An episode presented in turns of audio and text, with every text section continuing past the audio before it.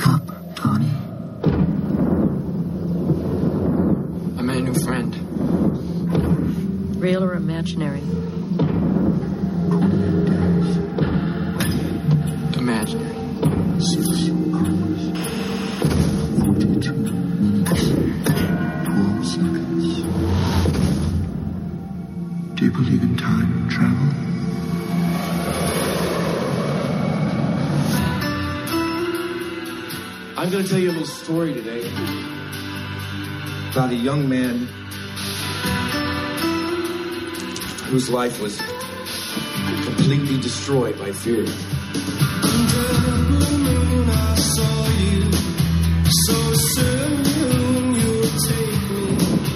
You want to tell mom and dad why you stopped taking your medication?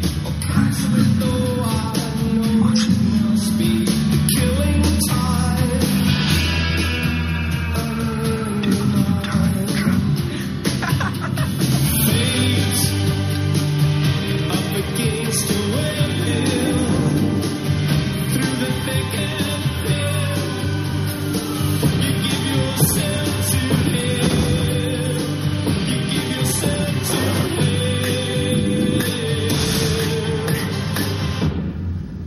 Wake up, Barney.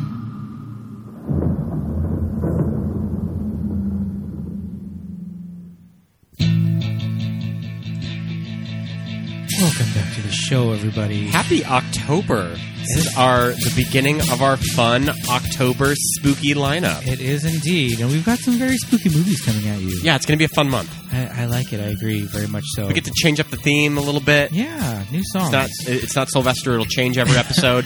yeah, and uh, I think we're starting on a good movie. Everybody out there listening, my name's Pete, and I'm Scott and, these, are, the movies that made us gay. Yes, indeed. So, this summer we had a little uh, listener poll on our Instagram stories. We kind of had a bee in our bonnet to do a Jake Gyllenhaal movie. So we asked we asked all of you who did you want to uh, what movie should we talk about, and it was overwhelmingly Donnie Darko. Surprise, surprise! I had a feeling that it would land on Donnie Darko. Yeah, yeah, and and here we are. So we this invited, movie, we oh my invited gosh. over one of my favorite guests on the podcast, Michael Morgan. Welcome back Well, thank you uh, for having me. That's quite an introduction. for our um, Jake Gyllenhaal special episode, our very Jake Gyllenhaal special episode. I am very excited to talk about this movie. Mm-hmm.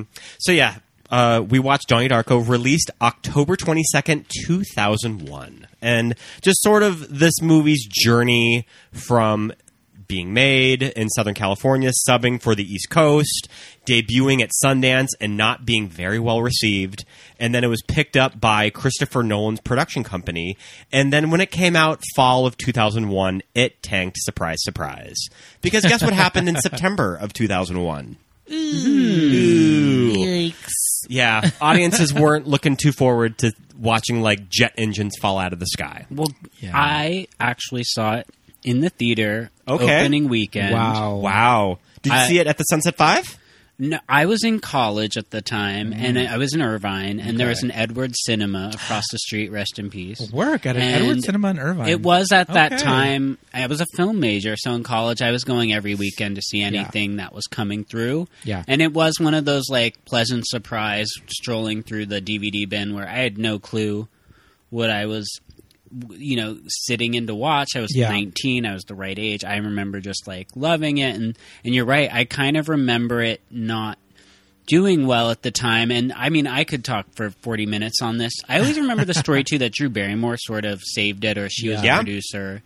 But um, when you watch it, it feels luxe. I was like, they spent money. There's a budget here. Even Yeah. though it's an indie Yeah. and it's a small film, there were definitely expectations. The soundtrack alone. The they soundtrack spent alone is money. great. Beautiful camera work in this Yeah. Mm-hmm. movie. Like it is very well shot.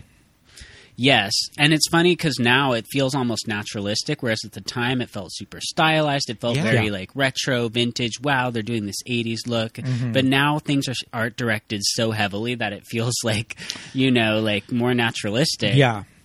And also, it had a big cast for being such Oh, a yeah. like, small "quote unquote" movie. You know, Drew Barrymore and Patrick Swayze are two pretty heavy hitting Mm-hmm. actors in Hollywood. Mm. Mm-hmm. Mary McDonald as well. Mhm. Um, yeah. yeah. So the the the Gyllenhaal siblings.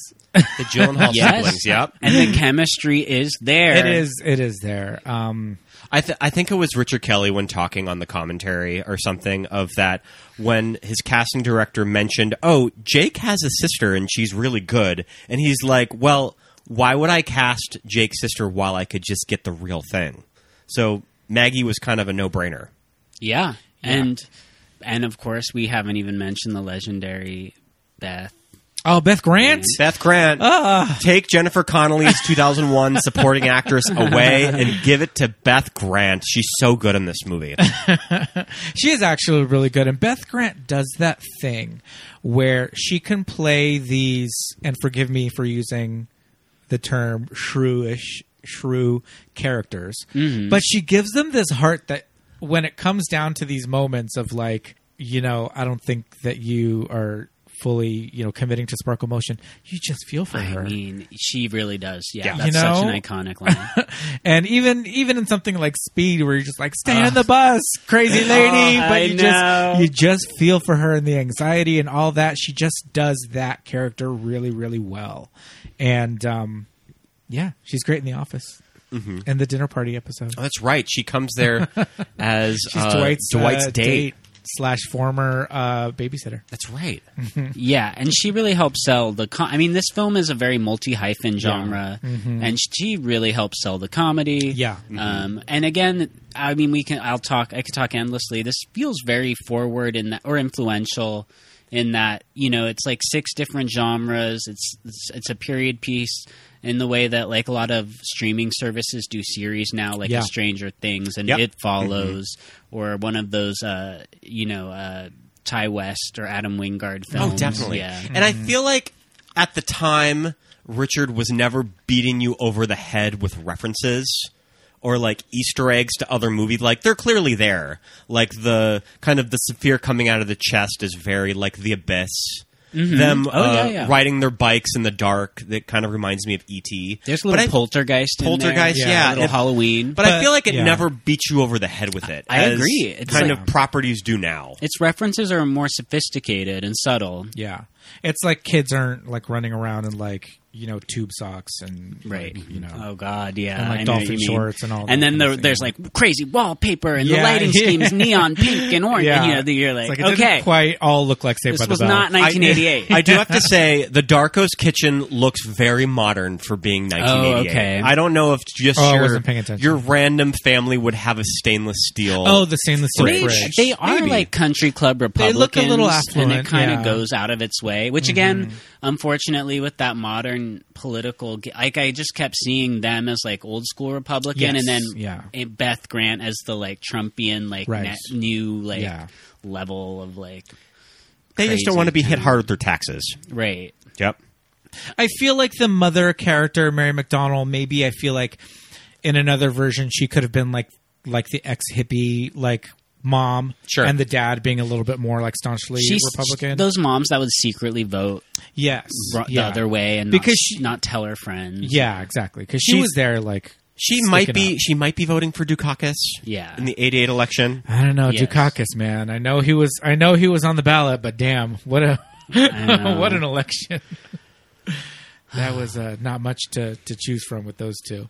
So before we get too into discussing the movie, this is our sixth Drew Barrymore movie that we've Oh done. my goodness. So As it should be. Uh, and yeah. you've been on for Poison Ivy, that really fun episode. Mm-hmm. But the six are Never Been Kissed, Batman Forever, Poison Ivy, Scream, Charlie's Angels, Full Throttle, and now Donnie Darko. Wow. And this is our first Flower Films production. I mean, uh, is it?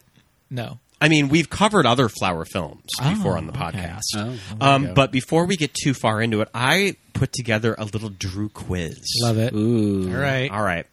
So, of all of these movies, if you need like a reminder, just ask me. What is the least amount of screen time of all of these movies that she's had? So, when I did these numbers, I did count the entire scene, even though the scene's sort of cut away from her sometimes. So, I did count the Okay. entire bulk of the scene.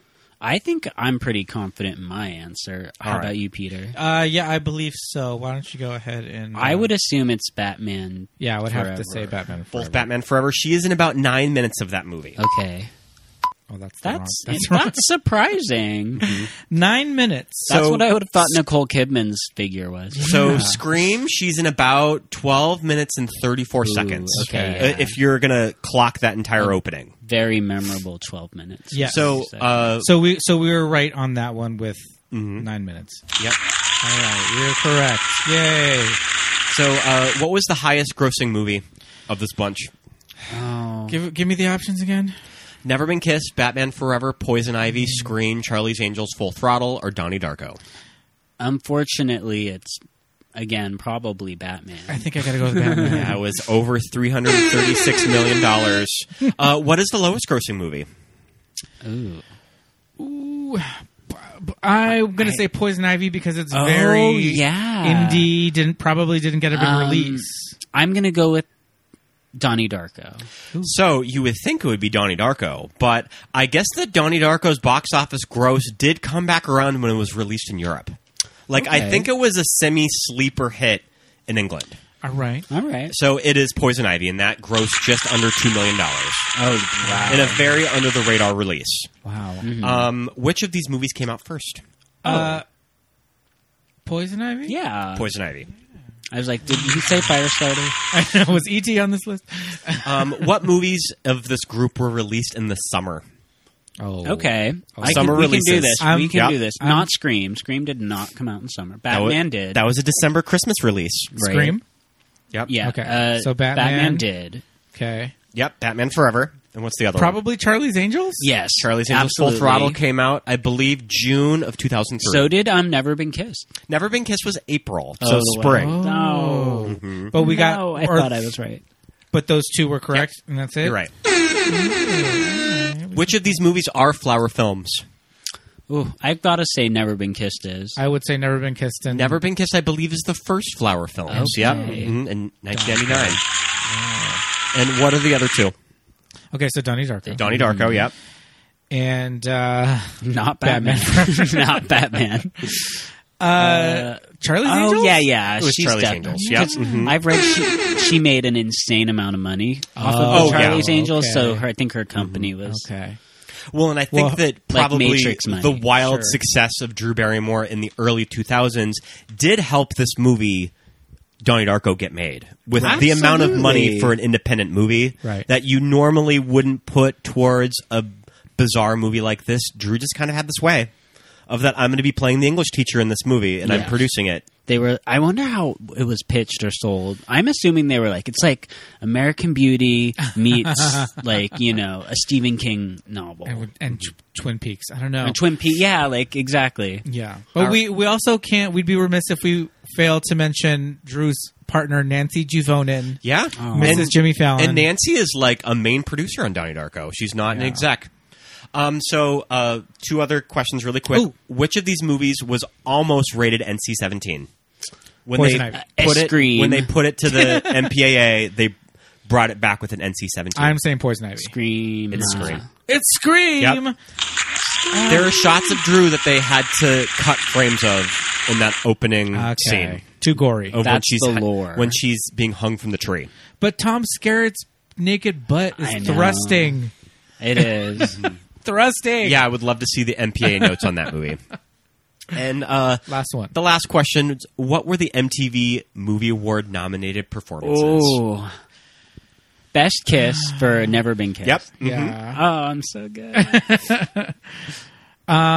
There's one more. Uh, worst wig for Scream. I don't know. Like, Um, is it like best? Is there like a best death? is there uh, a best cameo? No. no, Um. not that she's nominated for. When did were they around when Poison Ivy even came out? I think that they were. I think Okay. it was the early years of the MTV Movie that might Awards. have also. I would I have don't- given that a best kiss. best kiss with her and nomination, uh, too. Oh, and Darlene Connor? Although Yeah, I don't know that that's that, that's that's in there. Um, is there some kind of like? I'll give uh, you a hint. It is. duo It with- is. not It is a duo. shared nomination. Yeah, I was gonna oh, say it's that. got to be Charlie's a Charlie. Angels. It's Charlie's Angels. But what's the what's the award? I think that it's like best team or action something. team, Right. Yeah. Action team, yeah. so That's there's our Hairflip. there's our Drew quiz. She's kind of like our big sister of the Yeah, podcast. we love you, Drew Barrymore. We do. I was saying I prefer her in more serious roles than That's comedic interesting. Okay, almost, yeah. I feel like the closest that Drew has ever gotten to Oscar has been Greg Arden's, and she won a Globe for that. yeah. I think she's like a really good little Edie in that movie. She did win the Golden Globe for that, didn't she? Yep. Yeah, she didn't get an Emmy, but she got a Golden Globe. She is very Right. good in that movie. Love it. But yeah, I I think that's kind of the closest that Drew's going to get to A be major acting award. a Yeah. major acting award. yeah. Well, she's got that. She's got that Barrymore name. Yeah. do, you- uh, do you watch any of her of her talk show? We watch clips of it Oh, I on, always on I YouTube. watch the YouTube clips. and Yeah. Did I you don't- watch the the one of her going around to random places in LA and getting all emotional? Like she was No. going in her old laundromat that she when she emancipated herself at like 14, she just went to go live with some friends and like I mean it look it look kind of looks like West Hollywood. Kind of looks West Hollywood ish, but it also kind of looks like I don't know, like Little Armenia kind of like area. like East East Hollywood. But see, to me, when I hear that a minor, uh, like actor, gets emancipated from their parents, it's mostly just so that they can work longer hours. But they usually still live with like a parent or whatever. When Drew emancipated herself from her mother at fourteen, she moved out she packed her shit and, and moved lived out. Yep. as a. a a child, a parentless child, at fourteen. What judge I can't is like? believe that. Sure, go for do. Yes, that's the that's the right path for you. Who that, in in L.A. What judge did that? That's crazy talk. so she goes to And that, had to be the early '90s. Mm-hmm. She was born in '75, so she was 14. You know what I mean? That's crazy. Oh, So she goes to a few of her apartments. She goes to the laundromat that she would go and wash clothes at. But she couldn't. I mean, she always kind of had money. She didn't have like a washer dryer. but that's the thing is, I don't know how. I think her mom was a well little off cuckoo. her She mom was, kept it though. all. yeah, I think the mom was a little cuckoo. At that But I, point. I think that they were pretty far removed from the Barrymores at that time in the Yeah. 80s when she was Right. acting. So I don't know how well, Well, and off they were back I- then. I don't and know. and I think her mother married into it, and there was like But divorce. she and was all that always sort of- working. always working. I mean, until she kind of had you know her little Her like downward yeah. Oh, spiral at like 12 or whatever. That's so crazy. But I mean, this is this is what's crazy about Drew Bar- Drew Barrymore as like an actress, a business person. It's like she's had like that lowest lows, and she crawled out of it. You know, it's like nowadays you see people that like fall like that, and it's rare for somebody to come back and have this Yeah. big rebound. One of the highest in their paid actors, career. Mm-hmm. like we mentioned in the early 2000s, around the time Donnie Darko came out, and she just had the sway Yeah. of I on the on the bonus materials of Donnie Darko. They talk about how this movie got made, and it was Jason Schwartzman had attached his name to it, and when Rushmore came out. Drew and Nancy were just wondering what Jason was up to because they really liked Rushmore, and that's how they found Donnie Darko. Wow. And eventually, Jason dropped out, but they just kept on with the project. That is interesting, and that is it makes you like Drew more in that you're like, wow, she Yeah. actually like was genuinely interested in like film and discovering new talent Yeah. and like And this unique material, stories and yeah. this material. Not whereas, afraid yeah. to make a very ambitious and complicated movie for the time. right, and and she, like you mentioned, she's this like child actress who like barely got out a- alive. Yeah. and she had all these insane highs and lows, and there are a few of them like her from the '80s, like uh, you know a Robert Downey Jr. Yeah. or uh, who else has really like gone up and down that way? Eddie Murphy. Uh, Mm-hmm, but you don't see them making these like cool indies in their spare Yeah. time. They're like you know buying islands and just like I don't know, vanity projects, really. right? Or yeah, You know, when when you get to that point where you can do kind of anything in Hollywood, a lot of actors go for the vanity project that in the case of like maybe Robert Downey Jr., like you said, you get something like I mean, I guess that. Doolittle. w- I mean, would you even classify something like Charlie's Angels as a vanity project? Because No, because she Drew, collaborated like, so Drew much. collaborated Yeah. on that movie a lot Yeah. with Mick G and Lucy and Cam. Yeah. Mm-hmm. Agreed.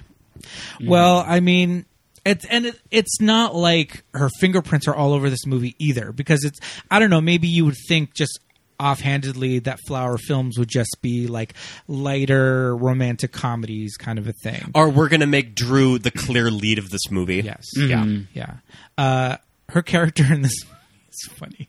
uh, okay, so cards on the table. I haven't watched this. Well, when did we go see this? We in the we theater? saw a screening of this at the Arrow Theater, probably around like 2017, I think. Oh, was it that long ago? I think that it was a couple years ago. Okay. And the Arrow Theater featured in Donnie Darko. Mm-hmm. Yep. We saw Yes. a screening of it there in Santa Monica.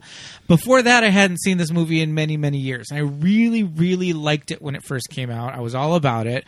Uh, a good friend of mine, Moran, she was on. Uh, Earth our Girls Are Easy and Earth Baby Girls Are Boom. Easy Yep. Mm-hmm. and Baby Boom episode. She made me a Donnie Darko T-shirt for my birthday that I wore till it fell apart.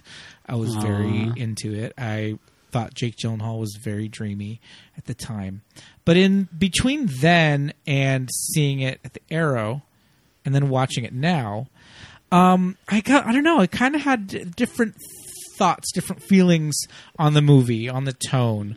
Um, Drew- Same. Drew's character is, is funny to me. You know, she has this big moment. You know, when she gets fired in the movie, and she goes outside and screams "fuck," and I'm just like, "Did you love your job that much? Like, it's just your job."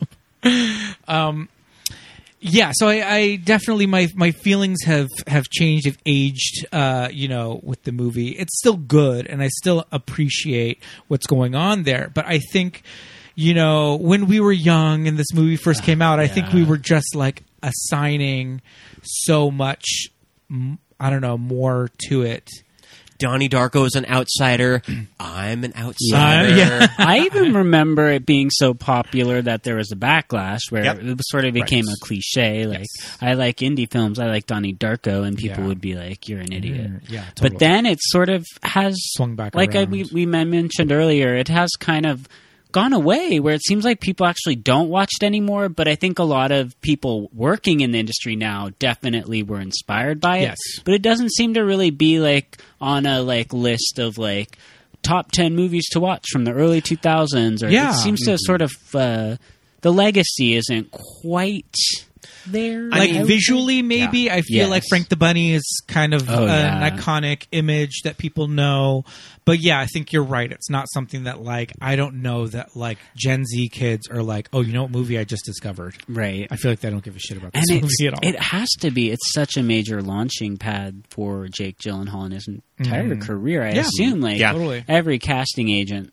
saw it and was like, "Look what he can do! Let's cast him." because before that he I mean, had I, bubble boy I And first October remember, Sky. I, I was October gonna say I Sky, first yes. remember seeing him in October Sky. right but he's like a frumpy adolescent in that, Mm-hmm. and like suddenly it was like, "This is young man." yeah So we're, I guess that we're just getting into the Jake Gyllenhaal I of it all. mean, So sure. this is Stomping kind it a of bit. why I wanted to do a Jake Gyllenhaal episode because I feel like us in the gay community we're sometimes protective over him. Like we Mm-hmm. tried to claim him for a while. i was gonna say do you remember that era when everyone was just like is he Toothy could tile. he?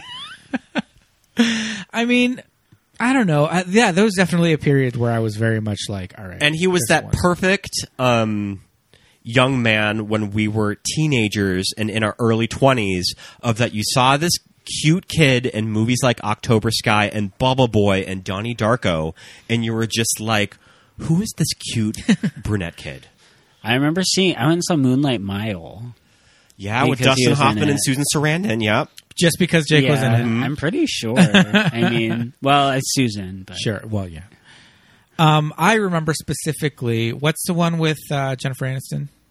the, uh, the, good, girl. and he Oh, plays that yeah. character type he played that lot, character type a, a lot, lot. in the early 2000s Or in, um, have you seen Lovely and Amazing? Lovely and Amazing, yeah. Is that the one he's into? nicole Mm-hmm. hoffa center yeah Yeah, where she's having, he's like underage and she's like having an affair with him. And that's kind of That's another so movie good. of this like cute, quirky outsider. yeah. Well, what I was going to say about uh, the Jennifer Aniston one was that was when I noticed that like women, like straight women, were like, "Ooh, that Jake Gyllenhaal." And there's specifically a scene. There's like a sex scene with him and Jennifer Aniston, and I remember like coworkers being like, "Oh my god, that was like." The hottest scene I've ever seen in my life. I Mm-hmm. was like, really? It was cool, but like, I wasn't, whatever, wasn't that in And then after that, I, like, all the girls that I knew that would talk about that movie were like, that sex scene with Jake Gyllenhaal and Jennifer Aniston was just like the hottest thing ever. And I was like, he's not for you. right. And then do you kind of remember when he sort of went to his head and he was aware of it, and they Mm-hmm. were doing like Anne Hathaway, where he's like crazy buff and showing his, Yeah. and it just for me the magic was gone. Like, Love it's and Other like, Drugs, I yeah. know you know you're hot, and Mm-hmm. Yeah. you're like you just did 300 sit ups before the take, and Yeah. yeah. Well, and Had, hadn't drank water, in and like of course four there days. was Brokeback Mountain, and Brokeback Yes. Mountain was a huge deal for both him and Heath. Both got Oscar nominations for it, Mm-hmm. Yes. and I feel like they've sort of tried to replicate that in the 15 years since Brokeback Mountain, and they've never quite nailed it.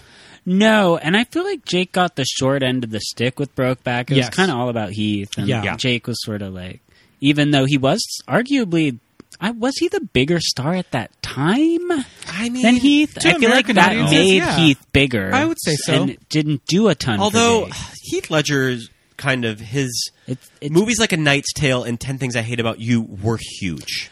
yeah, but I feel like Jake was seen as the more like legitimate Actory, actor at yeah, that sure, time. Yeah, yeah, I, I definitely agree with that. Yeah. Um, And then suddenly it was all about Heath after Brokeback. It's bottom Mm-hmm. discrimination. 'cause Jake Uh, Again, was the another bottom. instance. And it was like, and he also sort of stepped out where they were like, he he actually like a healthier approach. He like had another boyfriend, right, or a side piece in the time did, between.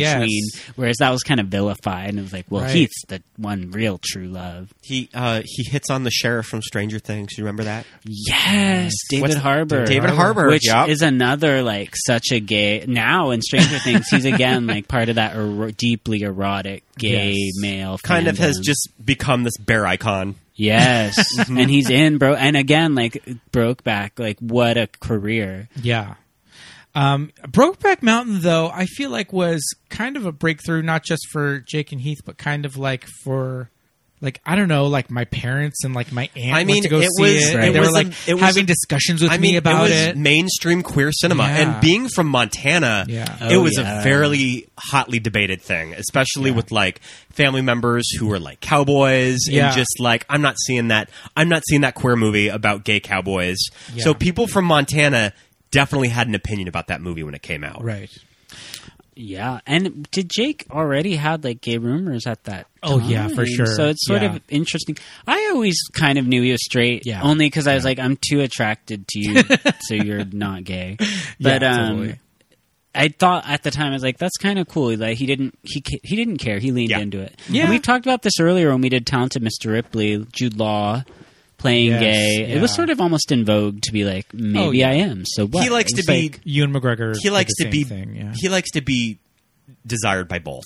But it, it wasn't quite the gay baiting we see now, where No. like a Jonas brother. Is No, like, not to this in a, level. like you Yeah. nasty pig jockstrap, like asking you to like give him mon- money or Jeez something. Oh, Louise. So, all right. So we spent a good portion of our going out days here in LA, right? And I think that Mike, you and I have had our own particular run-ins. I've never had a Jake with LA Jake run-in. Gyllenhaal. We've, We've had had, sightings. I wish. several. I've had several. He might be the most celebrity I've seen in the wild in yeah. L.A. Yeah. He must have like lived in in, in on the east side. I at think he some he strikes point. me as he strikes me as someone that would be out of Los Feliz or Silver I Lake. think he yeah, Yeah. I guess so.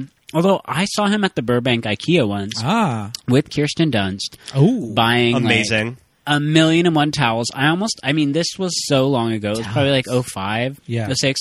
Like maybe he was still like, he owned like an, you know, like a rental unit that he was Sure. stocking up Yeah. on or something. I don't know.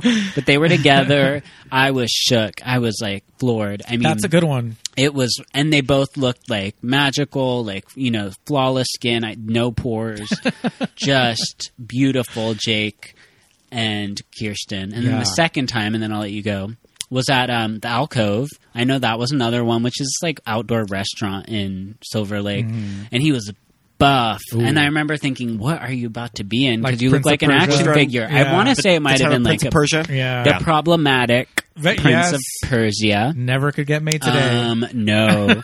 and you know, he just eaten a ton of food, and then I feel like there was another one, but it it, it escapes me. But it, it became a point where it's like, oh, it's just Jake Gyllenhaal. Right, It's yeah. not a big deal anymore. Um, I saw him out. Uh, I would see him at shows a lot. So once I just kind of saw him in passing, probably I want to say was uh, like at the Troubadour, probably right the first time, and that I was just like, there he is over there, and then uh, th- later that evening we were we ended up at Fred sixty two in Silver Lake, and Fred sixty two is open all night, very late into the Late. night, four a.m. I something feel like that. Jake loves to eat. I think we're always going to have restaurants. I yes. So we saw, and this was bef- this was like right before Donnie Darko came out because we were like, Bubble Boy following us all over L.A. there he is, and at the end of the night, and it's very late. It's probably like two two thirty, almost three o'clock in the morning. Him and his pals get out, go out of uh, Fred sixty two, get in a town car with a driver sitting. in front. Ooh, yeah, and wow. drive off. So that fool, that driver was sitting outside on like one of those side streets, just waiting for him. Second time I see him, it is at a Rilo Kiley show. oh my god! with I his mean, with his then girlfriend Jenny Lewis. Jenny Lewis.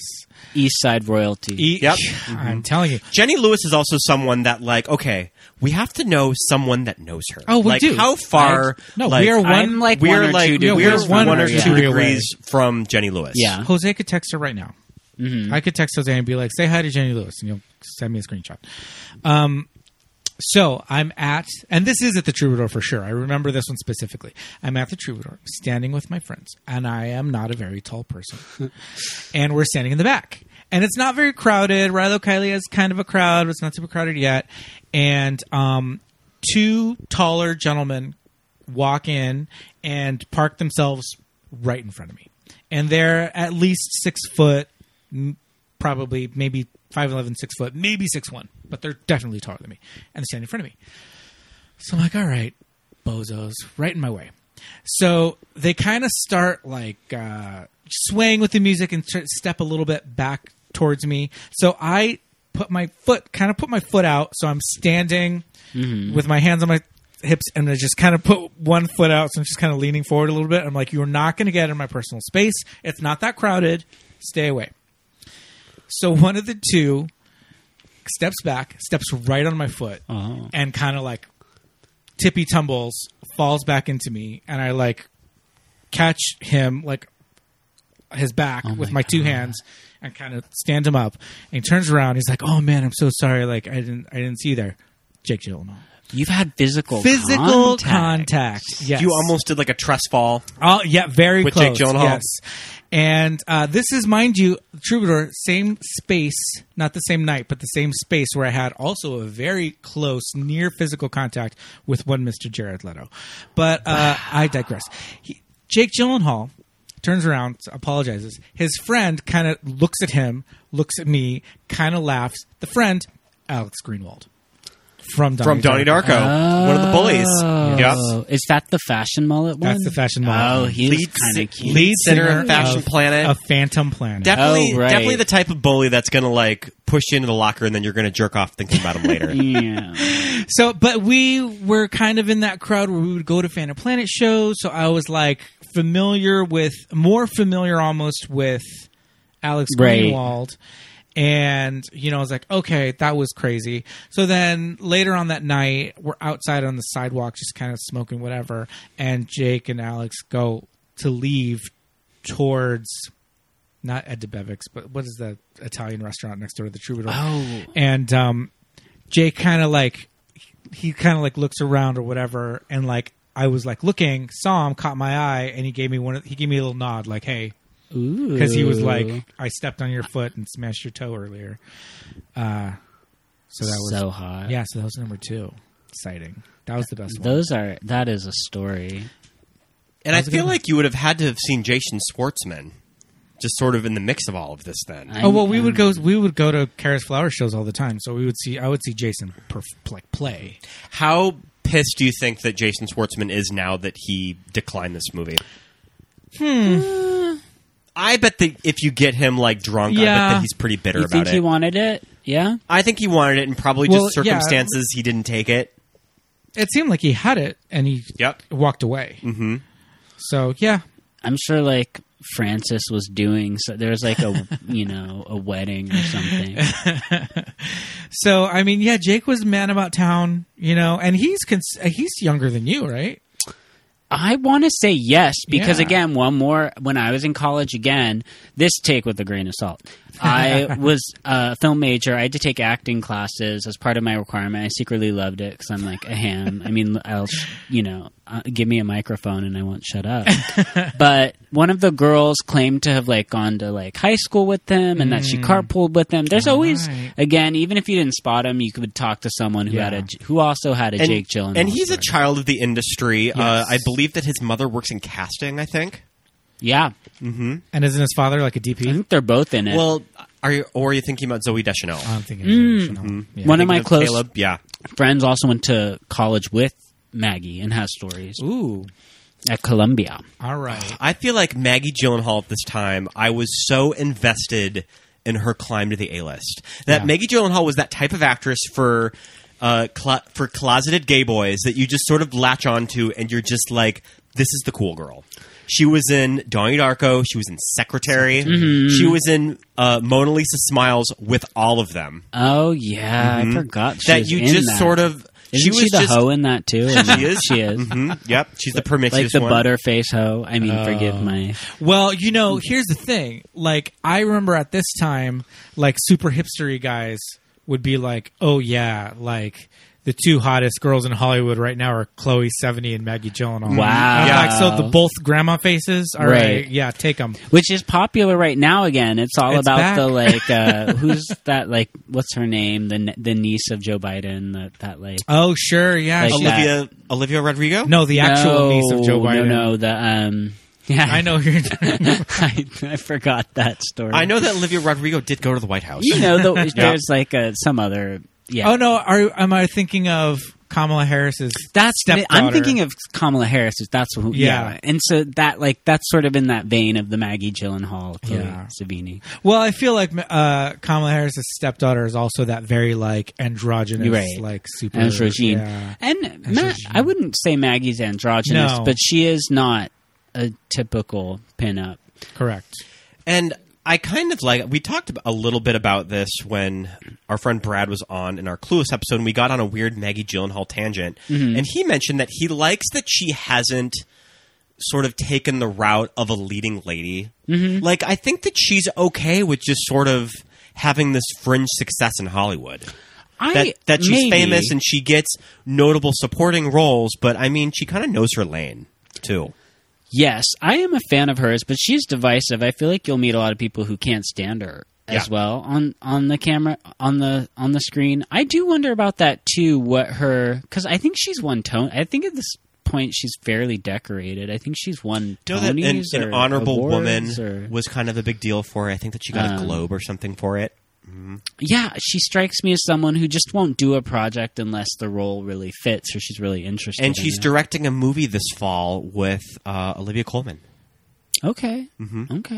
Well, I think my favorite Maggie Gyllenhaal role is when she took over for uh, Katie Holmes in the Batman. Oh man, right, that's yeah. a, bit- a moment, and she gets blowed up. that was a moment. I mean, first of all, Also, Sherry Baby. We could talk for Oh, an yeah. hour and a Oh, half. I love about Sherry, Baby. I'm sure that she was sixth in line for Best Actress that year. sixth in line. yeah, Well, I think she that she- did have. I think like, she just buzz. narrowly she missed it. did. She did. I recall. So, for those of you at home keeping track, uh, Kamala Harris's stepdaughter, her name is Ella Emhoff. Yes, She's a model. She's Thank very, you. she's actually s- quite stunning. And I remember at the inauguration, I was like, "Who is that?" But she does have a little bit of a Doug Henning kind of like '70s magician kind of look. to her. Right. But you can look her up. which Maggie looks a little seventies. oh yes, yeah, absolutely. Mm-hmm. Was this a, wasn't her first role? no, she was in Cecil B. Demented in That's 2000. right. Okay, Yes. Uh, John Waters, Cecil B. Demented, and she's Who's quite her- funny in Cecil Who's her B. Demented. filmmaker that she has tattooed on her? I want to say Kenneth Anger. Okay.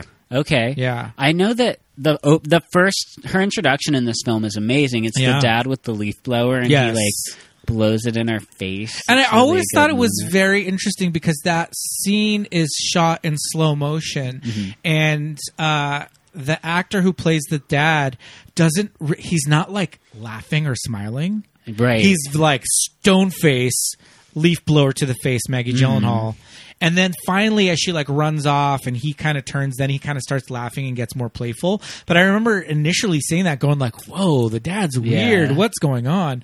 Uh, I definitely get from her character in this movie, uh, the older sister in Poltergeist vibes. Oh, yeah, Just like kind Ah. of comes and goes, just kind of like what's going on, and then like the big crazy shit hits the fan, and she's like just coming home from like a date or something. That's so true. Yeah, I- So Pete didn't catch on until this viewing. I think that I had to tell him that her boyfriend is Frank the Rabbit, James Duvall. I forgot. and he drops her off in the in the Oh, Trans Am car, and he's right. honking at her when she closes the door. yeah, totally. Yeah. forgot. So Yes. technically, he's in one of the early scenes of the Who movie. is that actor? It's too? James Oh, Duval. James Duval yeah. from nowhere. Okay, I'm yeah, and I, when I Doom was, Generation? Yes, I was like, Yeah. I knew it was a Gregoraki-ish. I was Yes. like, I know who this is. More importantly, Independence Day.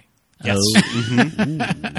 Uh, so we were just watching some special features, and James Duvall, we love. I Me too. He's, he's commented on one of our Instagrams. he has. Uh, um, I first uh, saw James Duvall in the Doom Generation, and was just like, "Oh my god, this kid is great! I love this." He has that like surfer Keanu Reeves voice too. Um, yes.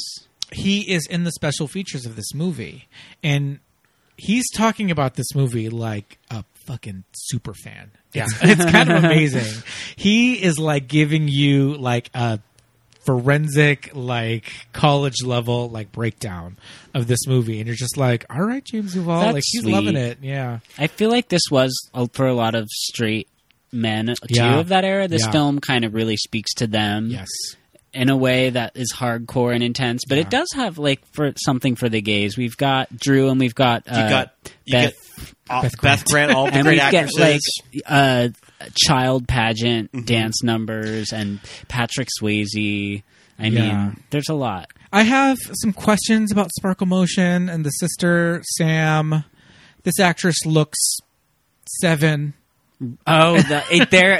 Oh my god! Yeah, yeah, yeah. like like What's it's going probably written for a, s- a younger age and then they landed on her but I they don't- didn't really adjust any of the dialogue Or I don't know if I feel like it. The the role was for an older actress. older actually because Yeah. the Oh, other sure. two kids are The like. I girls come mean, Maggie in- looks like she's got a 401k already. Yes, Like, but she's also sorta, like, Sam's friends come in and they're t- they look older than her. The other girls in Sparkle Yeah. Motion look older than her, and like they come in and are like hot goss, like all this stuff, and you're like, she looks like a first grader, right. and they're uh, and they're out there like talking like all this like ish, and I'm like, oh okay, she seems like a little small like size wise, so maybe that's why she just seems younger. I don't know. But I Mm-hmm. maybe was they having- answer all these questions in s darko uh, the There's- straight to video it's- sequel. Is there a sequel? A straight to oh yeah. oh did you not Uh, know about the Darko. sequel We s shoulda- darko We should have watched that and with talked um about it. Oh, man. with that at, uh ed W- uh, ed westwick from gossip girl and elizabeth uh, berkeley No, who directed it? Alan Not, Smithy. yeah, exactly. But it's the sister uh, Samantha, and it's the actress Devi Chase, who uh, was she Lilo and Stitch. lilo and stitch and samara from the ring There you go. and it's called S Darko. yes, Shouldn't it be? yeah. Ugh, I don't, I'm not even gonna. uh, I don't. We have a. Let's let's move on and talk about the Yeah. actual movie. Do I have problems with the name Darko? I don't know. well i mean it's like uh, jenna malone says what kind of a name is donnie darko that sounds like a superhero superhero? Yeah, so I'm just saying, like, it just sounds made up. Yeah. it's like a Marvel name. Yeah, totally. The alliteration, and that's on purpose. Mm-hmm. But um, Jenna Malone, we haven't even talked about. I've seen her in the wild See? too. I have seen Jenna We love Malone, Jenna Malone. on Broadway. I saw her Ooh. in Doubt. She was the Ooh. She was the Meryl was, Streep she character? was the B cast, or like don't there was, think she was there was Meryl, the that's so- there was the main cast Cool. of Doubt, and then they they changed out the actors Right. later Uh-huh. on, and she was the second uh, nun. She was the the, Amy second Adams. the Amy Adams Oh. nun. She Jenna Malone, not Malone Viola Davis. probably would have been more suited to the movie than Amy Adams would have been. oh, to doubt you think? Yeah. Interesting. But yeah, she was in Doubt. She Uh, was really good.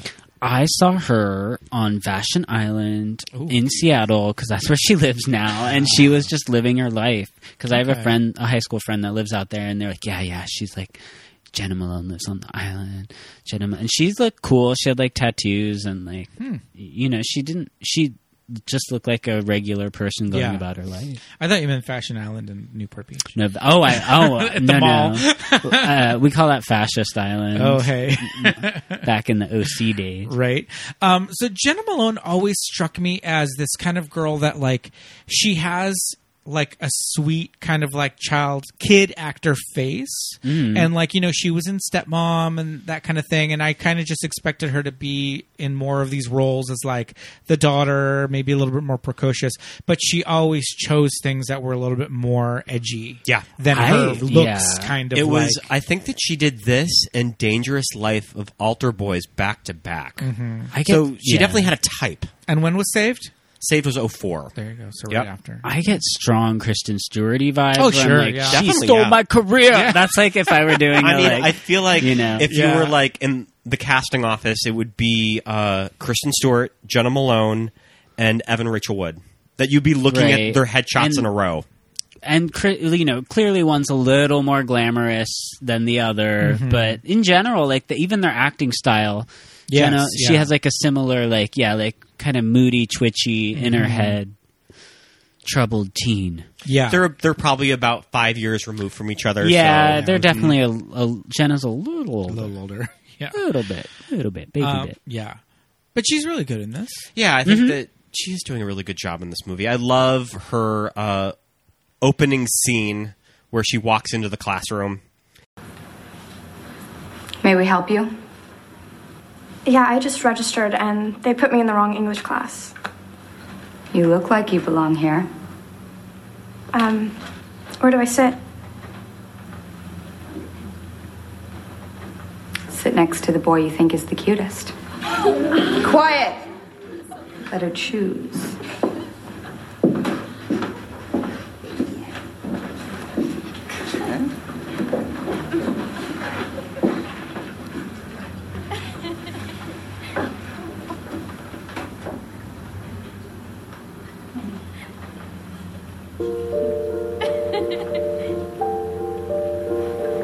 Joni, get up.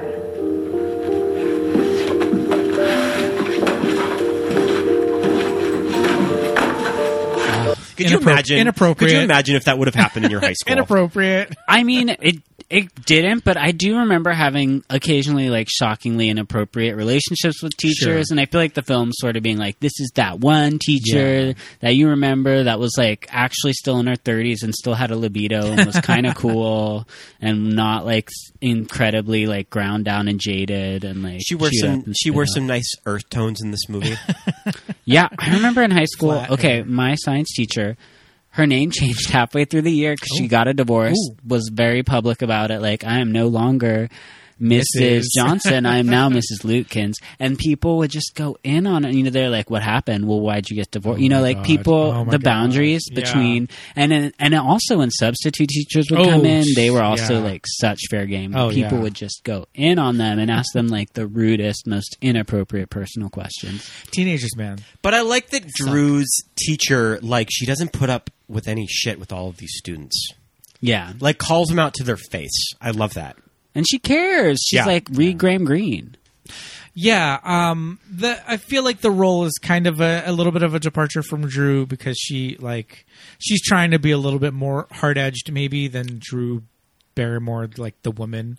So you can kind of feel it when she like tells the one girl who's kind of I don't know if she's supposed to be kind of like a know it all in the class or whatever that she's kind of like Ugh, get out like move Right. move go find another seat. and she is um she's Noah Wiley's wife because they're a couple. I think they're, They're a just couple. boning. Yeah. I think they're just boning. no, Wiley. Also, I did like in the classroom scene when Seth Rogen. Oh yeah, that was such a real Yeah. naturalistic. Good. Was like get out. Yeah, he's, just like, get out. That's how it happened. Because a lot of times in movies, kids Yeah. say stuff to the teacher's face, and the teacher just doesn't acknowledge it, and you're just Right. like, I would have been expelled from school for saying Yeah. that to a teacher to their face if they could hear it, and they never, you know, never gets acknowledged. And in this one, they said it, he heard it, and was like, get out, you know, go to the dean, whatever, wherever they have The to go. principal. Yeah. So, um, love that. And Noah E Mm-hmm. Wiley was another one in like the early days of ER when I was like, ooh, he's cute, but I was also like, 15 or whatever. So I don't, I don't know if I really had my like my type down yet, but I always kind of thought that he was really good looking as like Mm-hmm. a you know younger man. Um, so I appreciated that he was in this. I was like, oh, there's just so many cute people to look at in this movie. When you first watched this movie in your initial viewing, Mm-hmm. did you wonder what did you walk away understanding? I remember when I first rented this movie because I had read about Donnie Darko in Teen Movie Line magazine. I think Love that it. they had a write up Movie Line of Sundance movies, or like they had like a fall preview, and there's like, well, this is what Drew Barrymore's up to. She's producing a movie with October Skies, Jake Gyllenhaal, and I'll always remember what how they describe the movie. And they said Jake Gyllenhaal is this loner outsider that makes a deal with the Grim Reaper. Well, that is And not you're what like, happened. And No. I remember that's sort of the movie that I thought I was going into when because I rented this movie very quick when it came out on DVD because Mm. I was looking forward to this movie and I would sort of track how it was doing on Yahoo Movies, which wasn't that good. And I remember initially watching it and just being like, I don't understand any of this movie. Was that Yes. sort of your uh, initial reaction to it? I want to say I like I was still at that age too, though, where I was a little pretentious and like, Yeah. I understand it. yes, yeah. I understand it because it does. It's clever enough to sort of still string you along. Like you're not Yeah. completely lost or confused, but you're right. Like things keep happening that are intriguing, which again, it kind of pr- pr- uh, anticipated that era of Lost and puzzle box narratives Yeah. and like what's behind it, what's behind. And the truth is that the answer is always a little unsatisfying. And when it Yes. finally Yeah. loops Yes. back at the end, and you realize, oh, it's like this time portal loop, and this airplane crashed, but it like fell, you know, and you're like, "Ok- okay, Mm-hmm. All right, that's you it. know, That's and- it. Yeah. and it's like, uh, yeah, I, I I get like the linear part of it, not the linear part, but I mean, I get what they're try- what they're showing us, but I think maybe we don't get like why, like why, did it Mm-hmm. Why? miss Dan- Donnie the first time? Why is he s- trapped in this loop? Why is he seeing Frank? Why is blah blah blah blah blah? But that part of it, I it's like okay, we don't get, we don't understand, but it's like the mechanics of it. It's like it missed him the first time because he was sleepwalking. Yes. but then the second time he decided to s- he decided to stay home. Right, but he was sleepwalking because it was like communicating and Yeah. interacting with them, Yeah. and So it- where does it begin and all that? And stuff? well, it- and yeah. it's it's kind of a fate that he's going to save Jenna Malone's character. well, no, Too. the world too, In the right? world. yeah. world. Um, I will never forget being in the Arrow Theater, watching the screening, and Richard Kelly is there. Oh, my And God. There's a Q and A afterwards, and he's like, you know, in the many years since this movie's come out, people ask me all the time, what does it mean? You know, what does it mean? What's Right. behind it? Why? You know, what's what's going on? And he's like, I was a very young man when I wrote this. It doesn't really have this greater existential meaning. It's just kind of like you said, this puzzle box of a thing they were meant to put together. But at the end of the day, it's not, you know, like there's not this big great mystery Right. behind it that I can unravel for you. So just kind of like understand that that's kind of where I was when I made it and blah blah blah. First question in the Q and A, he's like, "All right, who's who's got a question?" First question. So what's it all about? Oh my god, Yeah, and I think that is that's when Everybody in the that's- audience was like, "Are you?" Fucking Everybody serious groans, and right I think now?" that we got up and left. yeah, we did. We were like, "We didn't need to, we didn't need to see the rest of this Q and A." I wish some. I would have stayed and been. I would have raised my hand to ask him about the box. I kind of like the box. I do, too. I think the box is kind of It dope. feels like it's Donnie underrated Darko. It's like a more intense version of Donnie Darko. Okay. with its um, F cinema score. I even kind of like Southland Tales, which is Oh, We got to talk about Southland. We gotta at talk some about point, but Southland like Tales. I digress. We're already jumping ahead. But to Yeah. your point, yeah, it does, and it sort of feels like a first-time filmmaker, their Yeah. first film, and Yeah. you're sort of like, this is a little shallow. Like it's not that deep. Yeah. But kudos to you for like nailing this cool tone. It does. Have a unique feel and look, and like we said, when it's like, what's this about? It's it playing like a horror film. It's Yeah, and then you're like, yeah. it's gonna get scarier. but then at times it's doesn't. sort of playing out like a dark comedy or a drama. Yeah. Because like, if the whole idea was like, okay, he's sacrificing himself to save all these people and to save Jenna Malone and to save the Earth and all that, but then in this new timeline where he does die and none of that other stuff happened, then Patrick Swayze's character is never exposed, and so Oh, he gets that's to- interesting. He gets to go on continuing to be like a secret sad. pedophile. Well, hopefully he Oh, gets. God, yeah. Hopefully that ring gets busted. yeah, so it's like Soon that. after the That was events kind of of the a movie. loose end that doesn't get tied up Yeah. in the new, you know. But I guess you could say that life isn't always night like Well, yeah, neatly yeah. tied up. Mm-hmm. there's got to be some parts that that Donnie felt didn't fix. very 80s remember like satanic panic and the like preschools and the like like it was Cults an and- yeah, interesting yeah. little touch but i noticed i was like what is this theme did anyone else like the name of the town is middlesex Yeah. and there are these weird allusions to gender and sexuality where like remember the smurfs where they're like what would life be without a dick there's a lot of like this weird dialogue around like gender that i was like is there is this going somewhere like was this saying something right, yeah. And But no. yeah, but no. ultimately, not really. And then How old also- was Richard Kelly when you made this? Uh, Well, I was going to say when I kind of nitpick at certain problems of that of this movie or stuff that doesn't quite Mm-hmm. like come a- all the way together, together, yeah. like tie together. I do think Richard Kelly was 24 years old when he directed this movie. Yeah. Yeah. What was I doing when I was 24 years old? Not making a movie like Donnie Darko. So you kind of have to like Yeah. tip your hat to Yeah. him of Yeah. that this is an insanely ambitious movie made by someone in their mid 20s. Yeah. And a lot of the characters feel like the you know like Grandma Death and these other figures. It just feels like a, the kind of stuff you come up with in your early Yes. twenties, and it's Yeah, like yeah, yeah. kind of nice. It's like oh yeah, I kind of remember that kind of a humor Yeah. that I also had. Grandma Death. I I always, loved her. I always forget though this like Welcome to the Jungle wig. I don't know what's going Yeah, on with her this, mullet. with this hair. We stand Grandma Death. yeah, and then the whole idea of her like writing this book and you know What's her name? Roberta. Roberta. Um, forget. Yeah, oh yeah, because she tie. I mean yeah, it, it's all like oddly connect. That this is why it has a cult following because he does still manage to sort of like stitch together all these like odds and ends and Mm-hmm. loose characters and. yeah, it's a, a rich tapestry. a rich ta- a carnival of souls. painting with light. Um, no, that's Thomas Kincaid. so we should we should talk about. A, l- we mentioned it briefly. We should talk about Richard Kelly's follow ups. so Donnie Darko. that's what's kind of interesting about Richard's Kelly career. Poor Richard, Richard Kelly's Kelly. career is that after the kind of when the cult following of this movie started to catch on, uh, They're going to give him his blank check movie. they're going to give him his blank check. This movie. is the ultimate calling card, and there have been Yeah. so many other terrible indies that have come out that tried to do this. Oh, yeah. even way, you know where you're watching, you're like, you are just trying to like direct a Marvel film, like Safety Not Guaranteed, and all these other like Yeah. films where you're like, what is the point of this? Yeah. But this is again this not again, but this is at a time when an indie director can make this movie, have it be a huge hit, and not handed as his second Yeah. feature a Marvel movie. Exactly, You know yeah, this this right. that wasn't the the the landscape of Hollywood at the time. So it was a period when they were like, okay, your movie was great, we love it, we love what you do, and then you get your quote unquote blank check movie next. And I don't even think Southland Tales was even financed by a major studio. I think it was all private investors. Was it the next film or no?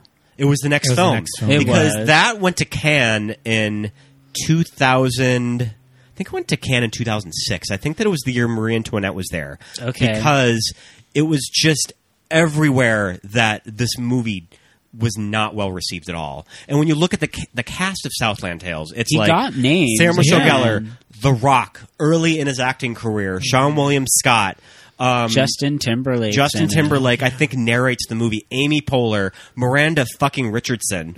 Everyone He got wanted her. to be in it. Everybody Yeah. wanted a piece of Richard Kelly. Based on Donnie Darko. Based on Yeah. the Donnie success Darko. of that.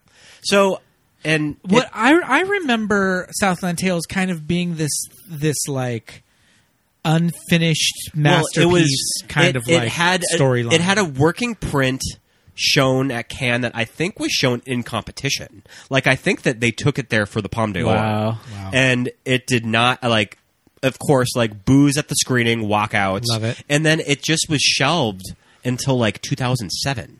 And I Right. think that it was released fall, like November of 2007. I saw it in the theater. wow. I did. I watched it and I thought it was pretty awful. I I mean I don't remember loving it. I remember it's really long. Yeah, it's like two and a half hours. Oh, and man. that's why I assume there's no studio. He probably like insisted on like Final Cut, and like Yeah. I'm sure studios were like, "Sorry, but you've made one film, and we're not gonna do that." That's my assumption.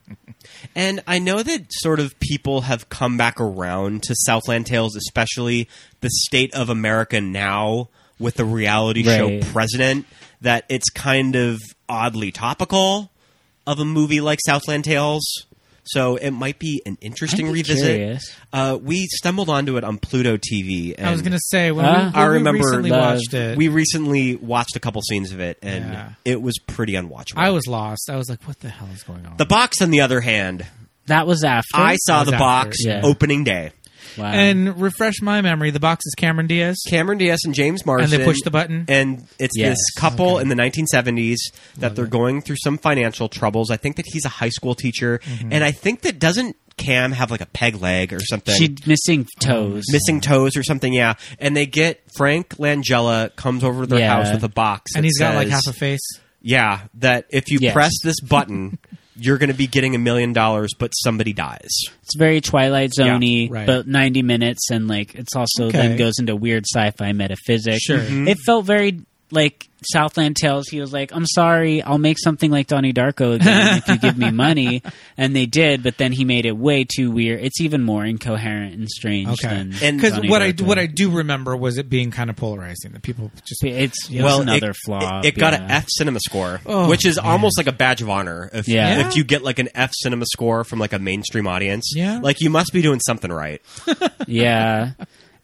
And again, they just he never was able to replicate, I guess. Mm-hmm. And it's yeah. kind of a shame with long form storytelling that the industry is going on now with stuff like miniseries, Netflix, Yeah. like six to ten episode seasons that you can just do a standalone project. You would think that Richard Kelly would be really Yeah. good at something like that. assume it's it could be his reputation how easy or difficult he is to work with but yeah like the oa is a very like richard kelly style production i wonder too when i think of donnie darko you know again it was that indie and but indies sort of had that slow creep of commercialization and this was Yes. sort of that midpoint one Yep. where they were like this is this could cross over this could be a hit it's enough is going on here that mainstream audiences and they kept hunting and then like juno was sort of the like Juno and Little Miss apex, Sunshine and little were miss just sort of Sunshine. like the peak of that that they Yeah. get best picture nominations. But Juno and Little Miss Sunshine, those are movies made for sort of a populist audience too, which there's nothing wrong with that. But Donnie Darko isn't trying to do that. no i just there was like they also had like secret studio backing where it was like Yeah. you had a budget yeah and Donnie Darko kind of it's like halfway it had enough of a budget but yeah. I think they shot this movie at about four million dollars. okay. Okay. And that was just based on the star power of Drew. yeah That they were like here's people four invested million. in it. Yeah. I feel like uh, if this movie didn't have CG in it, it would feel a little bit more like indie, quote unquote, Mm-hmm. or like low budget or whatever. But I think the minute you see these like visual effects, you're like, oh, this is like a real production. Yeah. But And really, I, think they got away with them on like extremely cheap. And I 'Cause they're think- very rudimentary. And I CGI think that was effects. part of the reason why a lot of people hated it at Sundance of that you're an independent movie, what are you doing with visual effects? CGI. yeah And all of these do it yourself CGI like this movie has like no place to be at the festival. right but that's a that's crazy because Yeah. like the sh- But that was the attitude towards it, yeah. yeah because the effects that are in it again are very minimal um they're they're uh I think what people think are more CGI it's like uh, that jet engine thing is practical Yeah, I agree. I think they're really clever and Yeah. sparing in how they use special effects. And but there is that sentiment of like, oh, someone gave you a ton of money and you're Mm-hmm. pretending it's an indie, and but it's like, well, it kind of it was. It was an indie. It's that like Lana Del Rey syndrome where it was like she's backed by a s- you know remember when she came out and it Yeah. was like they're not real. It's not a real musician. yeah It's like no, they are, but they changed just her had a name. little money. yeah totally yeah that makes a lot of sense that's interesting i do feel like though especially with the i don't know what do you even call the like appendages coming out of coming out of the people's bodies and all that. I, I feel like this time when we rewatched it last night for our, our refresher, I was just like, what is happening? Mm-hmm. what are these things? Maybe I wasn't paying close enough I attention. like that the portal opens on into the Evil Dead film. That was kind of the fun. Hmm. So, That's did you hear cool. what Richard Kelly wanted them to No. do? So, originally it was a double feature of The Last Temptation of Christ Yes. and Chud. That would have been And amazing. I guess that the people that own the Masters of Chud were just having them jump through too many hoops. And uh, Damn. Flower red Films tape. had a hookup with Sam Raimi. Chud And he would pretty have, much like- and he pretty much just gave him like gave production that print. that's so Mm-hmm. sweet of him. what is Linnea Quigley and Chud? I like want to. I want to like IMDb Is it right she- now. Is it like Ghoul? Isn't Chud just like Ghoulies knockoff? or It's like like kind well, Ghoulies is, was kind of going off of Gremlins. Chud is Okay. a What carn- does Chud stand for? carnivorous humanoid underground dwellers. Yeah. okay. Um, John Goodman. I'm glad you had that like right off the top of your head. You're just like carnivorous. you know. Yeah, you know, Um, I want to like know who is- cannibalistic. Oh, Sure. Oh, okay. humanoid underground. but dwellers. like, who is sitting through a double feature of Chud and, and Last of Temptation. the Evil Dead and the Last well, Temptation of I Christ? kind of took it as I kind of took it as the Last Temptation of Christ is the new movie that you can see during the day, and then on Oh, Friday night you can at see. ten you can come Sure. and see. oh, I guess that's right. I mean, I was Yeah. thinking It this was is a revival, 1988, but it was yeah. '88 when the Yeah. Last Temptation of Christ No, was yeah. released. So I Okay. think they were just like that's Sure. the topical current movie. And it's obviously thematically plays into like Yes. he has to self sacrifice to save humanity. and also just the Last Temptation of Christ was so controversial at the time. That it Oh, that- got yeah, yeah. It pretty much got like Martin Scorsese like excommunicated from the Catholic Yeah. Church because of it. Or- or at least started the rumor that he was excommunicated. but yeah, um, and the Last Temptation of Christ is Willem Dafoe. yes, As, Yeah. Mm-hmm. as Jeebus. and David Bowie is Pontius Pilate. What? I always loved whoever's playing Pontius Pilate. right. Yeah, Seal played him in the Tyler Perry one. What? Remember when Tyler Perry? I'm sorry. I know. Oh, uh, remember when Tyler Perry did that like live musical? Uh, But wasn't that? No, what it was that? not. It was probably like five or six years ago. It was like Sure. on Fox. It was on broadcast TV. It was like we'll do anything to stop like streamers. from- Yeah, it- and it was a Tyler Perry live musical production of like I don't his own one. Jesus Christ Superstar. Because That's they were, wild. it was like jukebox musical where Yeah. they were singing contemporary songs, but it was told Oh, through the okay. story of the last days of Christ. So like, so what's the other? There's Jesus Christ Superstar, but there's also Godspell. yes, Yeah. it wasn't either one of those. No, like Okay. when Mary Mary Magdalene sings Whitney Houston's "My Love Is Your Love," like it's that kind of a like thing. Wow. You guys don't. I mean, I remember look it. it up. I You remember it, Yeah. yeah. I have I zero So memory Seal of is this. playing Pontius Pontius Pilate love it. As made famous by David Bowie in The Last in Temptation the of Last Christ. Days. Sorry, yeah, Ah, awesome. Okay, all right. it's so good. I mean, it sounds better Look it up, than listener. Chris Daughtry's in it. It sounds better than than the Passion of the Christ. Yeah, it is. It's much more entertaining and rewatchable. they sing um, what's the Celine Love Can Move Mountains? Was that her? Yeah. song? yeah, they do that number. In it. That's in it. Um, at the end, he's like Jesus was resurrected on like the top of a Ramada Inn because like they were shooting on location and like they it's were live. using yeah, Yeah, it's yeah, live. yeah. It's like Jesus was like at Yeah. a Ramada Inn Because they would do that with like Grease too. They were yeah, just in the it's- back lot it was of very Universal, much like that or yeah. Grease Live. I mean, yeah, where It they're was just like, the same exact time that that came out. yeah, I remember. Yeah, I remember. We were, we watched Grease Live.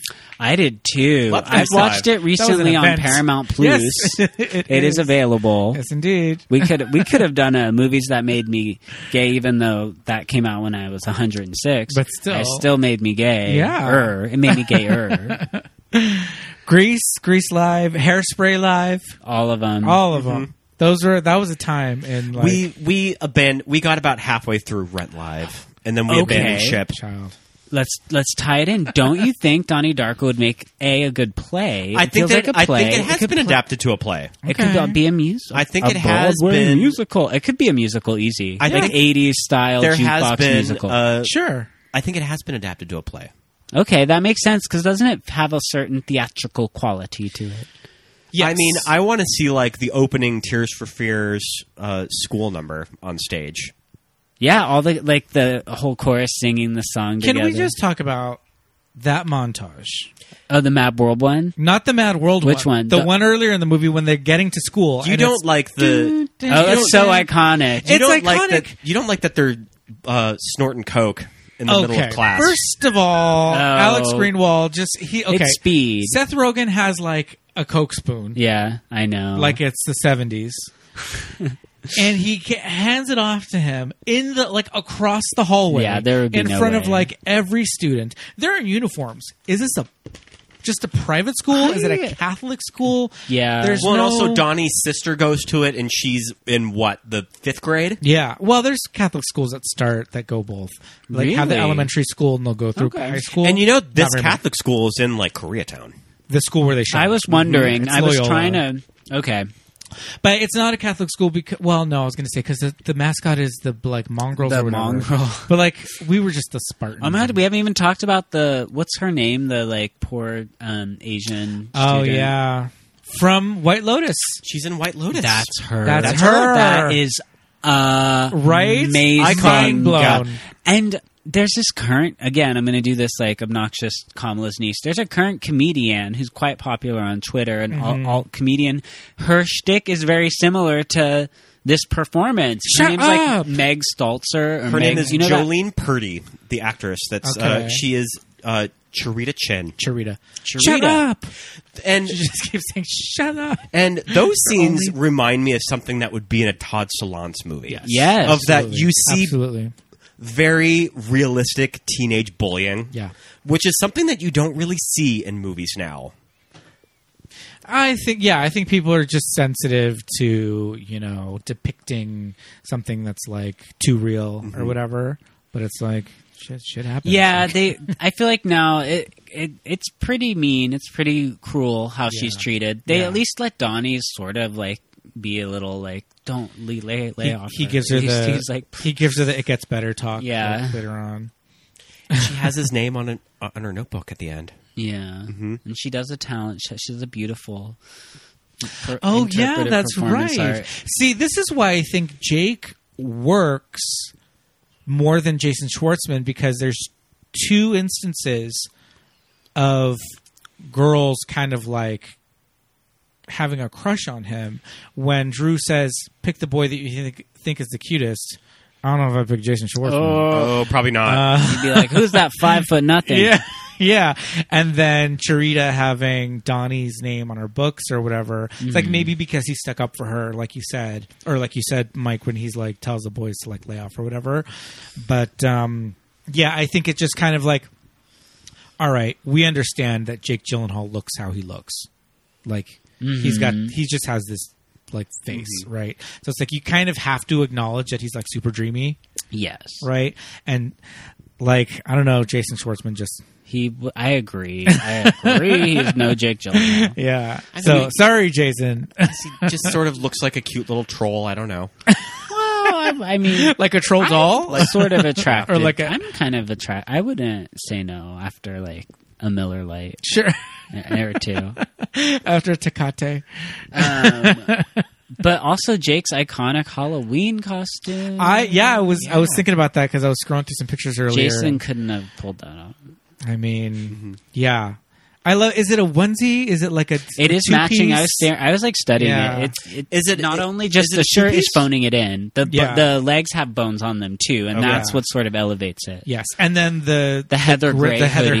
Heather- yeah. oh, just- and it is sort of a subtle nod to ET, but it's Yeah. sort of like a true fashion moment where Oh, it's it like is, yeah. updating it. It's not like a. Co- it's not just a like hollow reference. Nina Garcia, wa- if she was Project Runway, she would have been like, "This is an amazing update. You reinvented the Elliot look from ET to Yeah. now. It's very of this moment. It's chic. It's New fashion. millennium. That's right. And Elliot is like he has like a skeleton look. He does, Yeah. and When He it's goes out very- trick or treating with, yeah, yeah. with E Yeah. ET. And even, I mean, he wears a hoodie on the bike, Yeah. Mm-hmm. which you both were just recently at Universal Studios, and you were indeed. on the ET ride, which makes me so jealous. I was. It was pretty amazing. So ET doesn't say your Jealous. name anymore, but you know. Doesn't. oh, and I miss if your name wasn't like you know But- Bob or Karen, he was good. But would he Do you just- remember how he would garble it? But would he only say one person's name? There was like eight people on that ride. I feel like the was just, like, computer would listing say them off. each name, yeah. That's so crazy. And it was real fun if, when you'd have like a group of like foreign Oh, people behind you and the, the computer's reading like, you know, you're like, oh, the technology's not there for Love this it. ride. I feel like there was like like pine like uh, pine fragrances Yeah. as we're like flying through the through Mm-hmm. What the is- forest. really? Yeah, I think they like piped that in. Universal did that. They would do it on King Kong.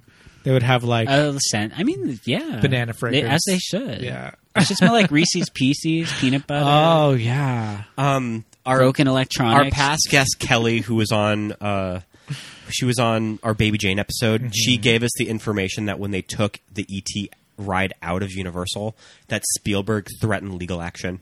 Good. Yeah, As he should. have. I would have been like, "How dare you?" Yeah. It is the highest grossing film adjusted for inflation of all time, I- more or less. I mean, It's up there. it's a great movie. It's I for love E me. E.T.. It is my favorite. Go watch ET, ladies and gentlemen. I guess Listeners. the Universal lot, in, in, at least in Florida, they have so much land they can keep it. But here, it's like so cutthroat. They Yeah. need that space. They need But that really, real what estate. they're turning to like a Minions. Like, what are they I doing think with that it? it's the It's the Mummy. It's the mummy right now. Which I mean, the Mummy. Now it's like you're referencing frick, you know, Citizen Kane, like that movie. Like who's watching the Mummy anymore? Ask a child if they've seen the Mummy. Brendan Fraser's having a moment right now. I'll have you know. Yeah. I will have you They know. love him on Is it? TikTok. Oh, do they? They do. I didn't know this. He's having a moment. He was done dirty by the Hollywood system, and people. he are- and he, he chose. He's I mean, he's gonna he's gonna be in something, right? is Is he, he, is he in a big DC? He's on a big DC show is he right now. on allowed to H- be on in front of the HBO. camera? Well, the thing is, on the show he's on on HBO Max, a DC show, it, it's a voiceover performance. Great. His character is like a CGI prosthetic hybrid, like uh, like the thing from Fantastic Four, kind of a deal, Right. Like a rock monster guy. yeah. But I think he's going to be uh, in front of the camera again very soon in something. I'll, I'll look it up. I well, we're all rooting for him. I'm rooting for Yeah, of course. my boy Brendan Fraser. Look, go listen to our Encino Man episode. And the mummy. Should we talk about the mom? I love that we're just talking about the actors in it because Yeah. summarizing this plot. No, Uh, I- there's no. yeah, there's there's no Going through point the film, of doing like, it. just think watch that- it if you've never I think seen Mary it. Yeah. McDonald is doing some really good work in this movie, and I Love- like love how her in the it. parents and the therapist, played by Catherine Ross, Love like the how did they therapist. get Catherine Ross for the therapist? I have no idea. Like whose stroke of genius was that? Of that her uh, Catherine Ross? Yeah, Her house is so weird and cool, strange and cool. Like I was studying it. She has like weird little table and the no makeup and oh But my god. I think that how the parents are written, it's not like they're broad. Like they're just asshole parents. No. Like they're very sympathetic and they feel like they feel like your parents. yeah, she the mom especially. The dad's a little bit uh not. He's a little bit of a jerk. No, the dad. the mom is like. She's the one when she's like has that moment with him, and she, he's like, "How does it feel to have a like crazy person for a son. It's so sweet. It's like raw. There's a lot of like those touches of raw emotion in it that kind of uh, give the, the movie dramatic weight. yeah. Elizabeth will be in charge. She'll drive you to therapy. And if you need anything, you promise me that you will call Dr. Thurman.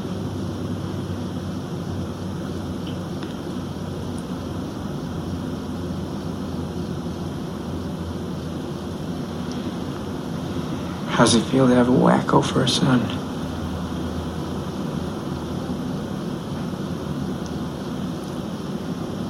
It feels wonderful. Yeah, and um, I mean she she was definitely a like a kind of a get for this movie. I mean, Mary she's McDonald. been two time Oscar nominated. yeah. Yeah.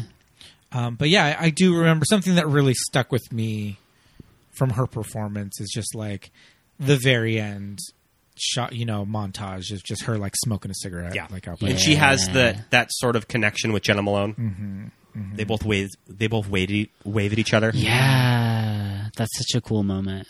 yeah, Well, and everyone at the end sort of has this deja vu of this past life that they've led, but they can't quite Mm-hmm. remember it too. Of when you get the final shot of everyone. Yeah. But yeah, you know the um, the mom character. She has moments when she kind of stands up to Beth Grant at the PTA meeting. Yeah. you know, and um, so it's like they do establish that the parents are Republicans, but it's like like we were saying this like late '80s version of Republicans that is a little G- different. They're a little genteel. Yeah. Um, and they they are a little snobby, yeah, but they're also like she is. She's like a you know she cares about her children. yeah, yeah, and their education. and, Yes. you know, um, just not being like closed minded and all that stuff. they didn't say what her job was, right? No, now. I don't think so. I love that she's reading Stephen King's It. It yeah, that's such a Mm-hmm. cool moment. That would be the question that I would have Richard Kelly of why is Mary McDonald reading Reading It? It. Because I'm sure that there's like a lot of thought put into that. Was that Yeah. about, Of why like, she's reading that two book. years old at that time when it when it came It, out. At it would have 86? just come Yeah, I out. it think would have been like a hit book pretty new to be yeah. reading. So just yeah, and it's that's, uh, probably smart to reference King because his he's sort of in that world of like like gothic suburbs Mm-hmm. and Yes. like the Yeah. Mm-hmm. supernatural. Um, it's again, it's one of those like Paranormal, s- yeah. clever references peppered throughout the film yeah, and the music. yeah. It's great. Yeah, it's really good. There's some definite bangers. So it opens with Echo and the Body Man killing time. Yeah. And that Killing when them. you watch the director's cut, the director's cut does not open with that. And I remember when I did Oh. watch it, it was a little jarring that I'm just so used to that that when Donnie is biking down the hill, the Echo and the Bunny Man song starts. And yeah, the director's cut doesn't have it. Interesting. I was pretty square with music when I was in high school, and I think this was one of the first times I heard that Joy Division song that we opened the episode with. And I, that comes on when Jenna Maloney is like at the Halloween party, and She they're walks like- in, yeah. Mm-hmm. yeah. But then it changes songs too. It goes to shortly. that really Yeah. good song by the Church, Which- under the Milky Way. That one, I love that song. That's I a remember beautiful learning song. about Yeah. that song through this movie. I had not heard that before. okay, my older sister had a MTV 120 minutes compilation CD, and that song Mm-hmm. was And the on church it. one The was church on was it. on it. Yeah, that CD was fucking cool. It had that church song. It had like Bob Mold. It had um, Oh, yeah. It had uh, Dear God. I Who's don't it? remember that Who's- one. Oh god, that was um. The yeah. Church. I'll think. I'll think about who sang "Dear God." "Dear God" was in it. They they used it in it chapter two. But I do, yeah. Echo and the Bunny Man. I just uh, forever associate them with this Yeah. film. absolutely. um, of course, we have to talk about the Mad World cover. that was also iconic. That song definitely had So, a yeah, moment. Two Tears for that, Fears. That cover had a moment in the early It was 2000s, popular. and I think that it charted in England too. I, Uh, that wouldn't shock me. It was on uh, everybody I all the hipster guys I knew. It was on their i on their iPod. Oh, I definitely put that on like a mix CD. It was on their iPod on shuffle. And this 2001. Uh, God, was there even an iPod in 2001? Maybe not. Oh, it But would have we been had, like, computer playlists. it would have been like, burning. uh, we were burning. burning- we were CDs. burning 'em. It would have been like a mini disc. Yeah. And it has no- Notorious. That's the song the little girls so dance Yeah. to. do you know the whole thing with that song, that Duran Duran song? It was originally shot and choreographed to Pet Shop Boys, West Town, Oh, West, West End Girls, okay. and the Pet Shop Boys wanted too much money, Damn. so they just cut it together with Duran Duran. I in like it post. with Yep. Duran Duran. I Yeah, think it works. it's better because like it's again like it's trashy and vulgar. Like it's speaking to the way the culture is moving into the like I don't know these little girls doing like their dance and it's tied to the Patrick Swayze like uh, West End girls would have been a little more like I don't know. I don't know that it. W- I feel like it wouldn't work as well. Yeah, Mm-hmm. The very first version of the iPod was released October 23rd, 2001. Oh wow! I, I didn't The month know this that. movie came out. Wow. That's Um, insane. a little. Can you believe this movie is twenty years old? this No, month? it, that it- is insane. I wouldn't guess that. Like, it doesn't feel like. No, it A it, hundred it doesn't. and- I mean, it just feels like a movie from the mid two thousands. Yeah, I would. Yeah. I would agree. Yeah, 2001. I mean, That's that's a long. I mean, that's still in the like '90s hangover era, but it Oh, doesn't yeah. because it's a period piece. It doesn't have a really a whiff of the '90s sure. in it. Yeah, yeah, yeah. So I think for that reason, in a weird way, it updates it more, where we're not as aware Yeah. Whereas, like, if you watch like the sweetest thing or something, and you're like, "What?" We're like, I, I almost wonder if they chose to put them in uniforms so they wouldn't have to dress them super 80s Yeah, all that's the what- time. Yeah. that's what that's what April Ferry, the she costume said? designer, said Oh, in those interviews. There you go. yeah. I mean, it's a That's good choice. smart. Yeah. Because that also pulls it out of like what you said, Scott. You know, period movies now just fall Oh into my that trap of God, just yeah. like you "Too know, much." This like retro aesthetic, which was like that's not really what anyone was wearing at that time. Yeah, But um, it just kind of telegraphs this like, oh, this is the eighties. Like they don't tease out Jenna Malone's hair and make it Right. big. that there was a funny Twitter meme recently about this, where like they're like, "This is what movies show," and it was like every like neon color, and like this is what it really looked like, and it was like a drab brown McDonald's Brown, yeah. ashtray. And you're like, the eighties were so brown Yeah. and drab. definitely. Because there was a, it was like seventies hangover. Yeah, your seventies hangover for a long time. yeah, people Much forget like that. much like Drew's earth tones that she wears. yes, Mm-hmm. indeed, absolutely. She's wearing shoulder pads in one scene. too. yeah. Yeah. Um, yeah, Drew, great great performance in this Great movie. performance, Drew. um, so I guess we we didn't really talk too much about Patrick Swayze. I know. Very clever casting. Yeah. Yeah. That I feel like when you put somebody as charismatic as Patrick Swayze is, it just immediately gives this character that's very disturbing some depth, if you Mm-hmm. know what I mean. Mm. Yeah, I feel like too. They mu- that seems like the dream casting, and then you like write who you'll probably get, Right. and that's the one you're like, I would kill if we could get, and they actually did. And they it got feels like it's like wow. And I mean, good for Patrick Swayze for reading this role. And most actors would be afraid to play a pedophile. Yeah. But he Mm-hmm. seemed pretty game to do something this different and out of the box. Yeah. Yeah, and it's kind of making fun of. I don't want to say he's making fun of himself, but um, you know, he's sort of the like withered.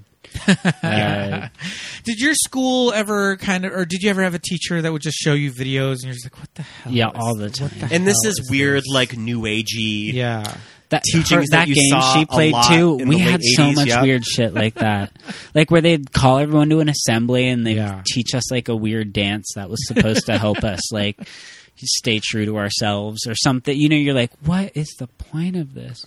and so like when that happens, that doesn't feel that like bra. I'm like, this is Mm-hmm. unrealistic. I'm like, no, we would have had to do some sort of like weird arbitrary bullshit about Yeah. like, And it's really This satisfying when you see Donnie call it out.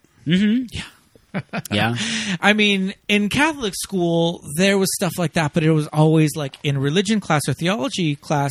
So I was always just like, okay, well, this is just weird religion curriculum. And Right. like, they're just being churchy and trying to teach us like Catholicism or whatever. So I just kind of just figured, well, this is just our school sh- being weird and not thinking that like public schools would do something kind of crazy like that, thinking that like, well, the administration would definitely jump in and be like, what is this? right. But I'm definitely hearing though that that kind of That shit was not actually the did go case. down. Yeah. I'm sure that we did have it when I was a kid, and I've just blocked it out. I remember my freshman year of high school, we did a ton. I feel like there must have been some sort of studies or surveys about like kids are most vulnerable to dropping out or most vulnerable to like. I feel like every other week, my freshman year of high school, I was doing some weird shtick like this where I was like, you know, listening to motivational speakers and like these weird things like this. Yeah. Yeah. That's um I mean yeah. Fucking high school, man. High school. I blocked out most of it. Could you imagine getting up at six thirty or seven a.m. That's what we did. and going to school at eight o'clock in the morning and just sitting there in classes, seeing Learning the same something. people Mm-hmm. every single day until no. I- three thirty. I want to say my high school Oh my started at God. 7:20. Well, we had pre period Yeah. too, which if you did that, which I did because I was a loot and annoying. but like, yeah, I can't believe it. I remember. Do you remember what it was like to wake up as a teen that early? It was like miserable. I Yeah. hated it. I was like, I I was obsessed with sleeping and wanting to sleep and. Teens should be sleeping until like Yes. nine o'clock, and Yeah. And then when when you go to college and you figure out, oh, if I want to sleep in, I can plan my schedule that I can sleep in. well, yeah, but I like overdid it and You would still miss have- class all the time, Ah, and I yeah. just like lived in pajamas and ate cereal three times a day. But sounds ideal. But then to you me. self-correct after that too. Yeah, definitely. Yeah, I mean, having yeah, my my uh my s- high school days started at 7:20, but it was done at 2:20. Mm-hmm. Oh wow. So, at least we had that. I was on the s- the high school swim team, Oh shit. so we would do morning practice. They started at five thirty a. oh my god. So you would have to get up at like 4:40 in the morning. I would It's get up at five earlier. a.m. and like run into my, run into my like little car and drive twenty like fifteen minutes. Oh I would get ready in like ten minutes. I'd have the swim bag all ready to go, so I just would wake Sure, up, and jump brush in my there. teeth, and run out the door. It was miserable. I hated it. Five thirty. it was so cold. And it was an did we outdoor do- pool. Why did we do these it was things awful. that we and also when you fucking hate it? this is might be too much information, but when you do 'em- when you first would start like when you work out at five thirty in the morning like that so hard, I would get crazy diarrhea. Oh. because your system isn't used to Yeah, like- yeah, yeah. And so and then you're you wake swimming, up, so yeah. you were in a speedo, so you go have diarrhea and you have to put it back on. So you diarrhea, then you put a wet speedo back on, and you're just like hugging everything, and you're getting back in a pool at like six in the morning. Oh, it's like fifty degrees out. It's like it was. Wow. Yeah, Was this in California? yeah. That's a lot. That's a lot. I thank you for listening. Wow. So, would you call Donnie Darko a good Halloween movie? I picked it for Yes. the October lineup. Yeah. Kind of the Halloween scenes always did stick with me as a young person Mm-hmm. that we get the countdown and all of the title cards counting down the days until this Halloween party. Yeah. I Uh, y- definitely- you know what else I really appreciate about this movie? The realism um, is that the Frank costume is so crazy, right? Mm-hmm. We've never seen a mask like this before. It's not a mass produced, you know, Halloween mask that you can go buy. And they sh- th- they show very subtly Frank in like a room, like s- sketches and stuff. So it's it shows you, oh, he made that. Yeah. like he he made this himself. Those were pickup shots that they Yeah. got uh, pretty far into post. Yeah, it's really smart Yeah, that they included that they it. that they included James in that last shot of him covering the eye, and you get the and you get the Oh, I didn't um, know that. you get the sketches. because they just Yep. hate when there's stuff in movies that you're just like, where did they get that? Where did they commission this like fabulous like you know prosthetic Halloween costume? It's like no kid made that. So it's like to show that like he- oh he's like an artist and you know he sketched out the images and then he like sculpted it or whatever. I I really appreciate that kind of stuff in a movie because I hate it when it's just like no one on earth that's not in like a movie prop house would be able to put this this Halloween costume together, Right. You know, so I, lo- I love that. But yeah, definitely Halloween, um, Halloween fair. For sure. Absolutely. We- I mean, I, I don't think anybody's ever replicated the Frank the Bunny costume. No. It's too- I mean that it's that too much. that mask is hard to is hard to replicate. yeah, But I would go as uh, Donnie Darko's Oh, Halloween yeah. costume is actually Yeah, like a that's a good good. um, if you can, ki- you're kind of phoning it in, but not. Yeah. it's recognizable also comfy. and comfy. So, and um, uh, age appropriate. You can do it kind of well into adulthood. A little Oh, yeah, movie yeah. trivia. Uh, do you know who is Maggie in the Halloween party? Maggie Gyllenhaal. Like what her costume, Oh. is supposed to Costume is? be. No, So I remember in high school listening to the commentary of this movie, and Richard Kelly says that that is a reference to the woman who was with Peter Sellers' character at the New Year's Eve party in Lolita. That he's always with this Oh. Mm-hmm. mysterious woman with the with this like Betty Page Mm-hmm. like bangs and this black dress, and that's who she who she's supposed to be. that feels very Maggie. I don't think I ever, when I watched this, I don't think I ever was just like, oh, she's supposed to be so. I just, I'll post a picture. Of I it. just kind of thought she was like woman in wig. like, Yeah, that's, just kind her of an Halloween acceptable costume. Halloween costume when you just Yeah. like don't dress like yourself and Yeah. you're sort of from another era. woman in a wig. Woman in wig. Yeah, love it. Um, Sounds like a good like a new thriller Ooh, coming out. yeah, like Woman the- in the, the Wig. Woman in the in Wig. Wig. Woman, Yeah. I would watch a Netflix it. exclusive. That would who should be in it? who would be who would be the woman in the wig? Woman in the Wig. I mean, Well, it I, would be Nicole Kidman, of course. Well, I mean that's a little on the nose. Woman in the Wig starring Alicia Vikander. Uh, Okay. Coming to Netflix. Tell me more. Yep. I just want to see the woman in the wig starring starring Amy Sedaris, but That would also be quite a movie. well, Is there anything else we? No, I talking about wish Donnie I Darko? wanted to like tie Dear Evan Hansen into the, Oh, that would be I mean- if there was a s if there ever was a popular Broadway stage production of Dear Evan Hans of uh, of Donnie Darko, and then they made a movie of that, a la Hairspray and the producers. And then they would have Jake Gyllenhaal I know. be Donnie Darko in that. and he would just be like hunched over. it would still Like- be less embarrassing. It would wouldn't still- He would just be over. He would just be hunched still be over like hot. he's like he's Nosferatu. Yeah. but would they give him the Marsha Clark wig? Have you watched your Have you watched your Evan Hansen yet? no, uh, I haven't. Wow, I would, I would have had to like go to a theater and pay money. Yeah. well, I would say poor Ben, ben Platt, but Ben Platt No, is he's like a fine. billionaire, He's the opposite of so poor. he will be fine. He's fine. yeah. Maybe he can be in the Donnie Darko Broadway musical, I love it. I love it. but he, I mi- like the dad. I, mean, still who's- want who's Jake he playing? Gyllenhaal to be Donnie in the In the musical, in the movie probably. version of the musical that is. If to come there is 10 a years from one, now. what song? Like, what would be like a song number you would create? Would you create one for like when the bunny first meets him, when Frank? Yeah, that would be a good one. Yeah, you'd have to have a song for that. I think Jenna Malone would have a real good, like, sad one about her mom and the dad, like, and holding her books and Mm. Oh, walking down you the don't even street. know Gretchen's real name. How depressing is that? Yeah, Mm-hmm. Oh, again, 'cause that they whole had to change story you their want it to name. pay off more and tie in more, like, yeah, because because like her mother, missing. her that. mother is missing at the end of the he movie. fucking stabbed Yeah. her. Yeah, And like when she He's- goes when she goes over to the Halloween party, her mom is just gone. Or it felt like the film was setting up this red herring, but it was like play that up more. But it doesn't. yeah, and the, but then she said that the stepfather stabbed the mother in the chest seven times Yes. and lived. Mm-hmm. Crazy. So would the Asians? What's her name?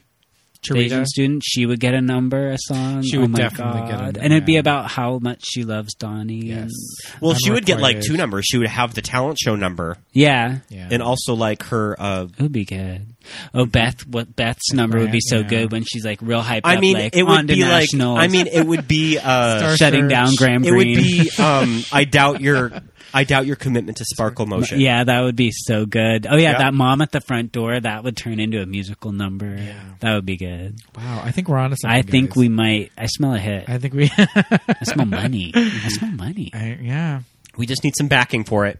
Drew, Hey, So call up um, Ben Platt's dad, there you who's go. got his Mark you bet- Platt, yeah. Wait, you know Platt. Jenny Lewis, second degree. We'll There get you Jenny. go. Let's see. She could write the. She could write the song. She, I mean, we're seeing we're seeing Jenny Lewis open for Harry Styles in a in a few months, so we'll ask her when we go. yeah.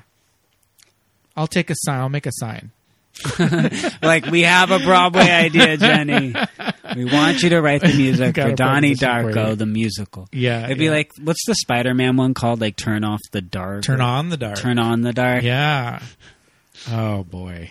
If we, if only. Well, you think there'd be like a giant plane? Like I want that, like Oh, the like Phantom of the Opera, yeah. but Phantom of the Opera it'll be style. like, Yeah. uh, that the plane wing thing, The falling. big, yeah, the big jet engine just, just That would be collapsing good. onto the And audience. like we mentioned earlier, we'll do scent. Let's make it scentorama. Like There you go. Jet fuel or engine. smell of vision.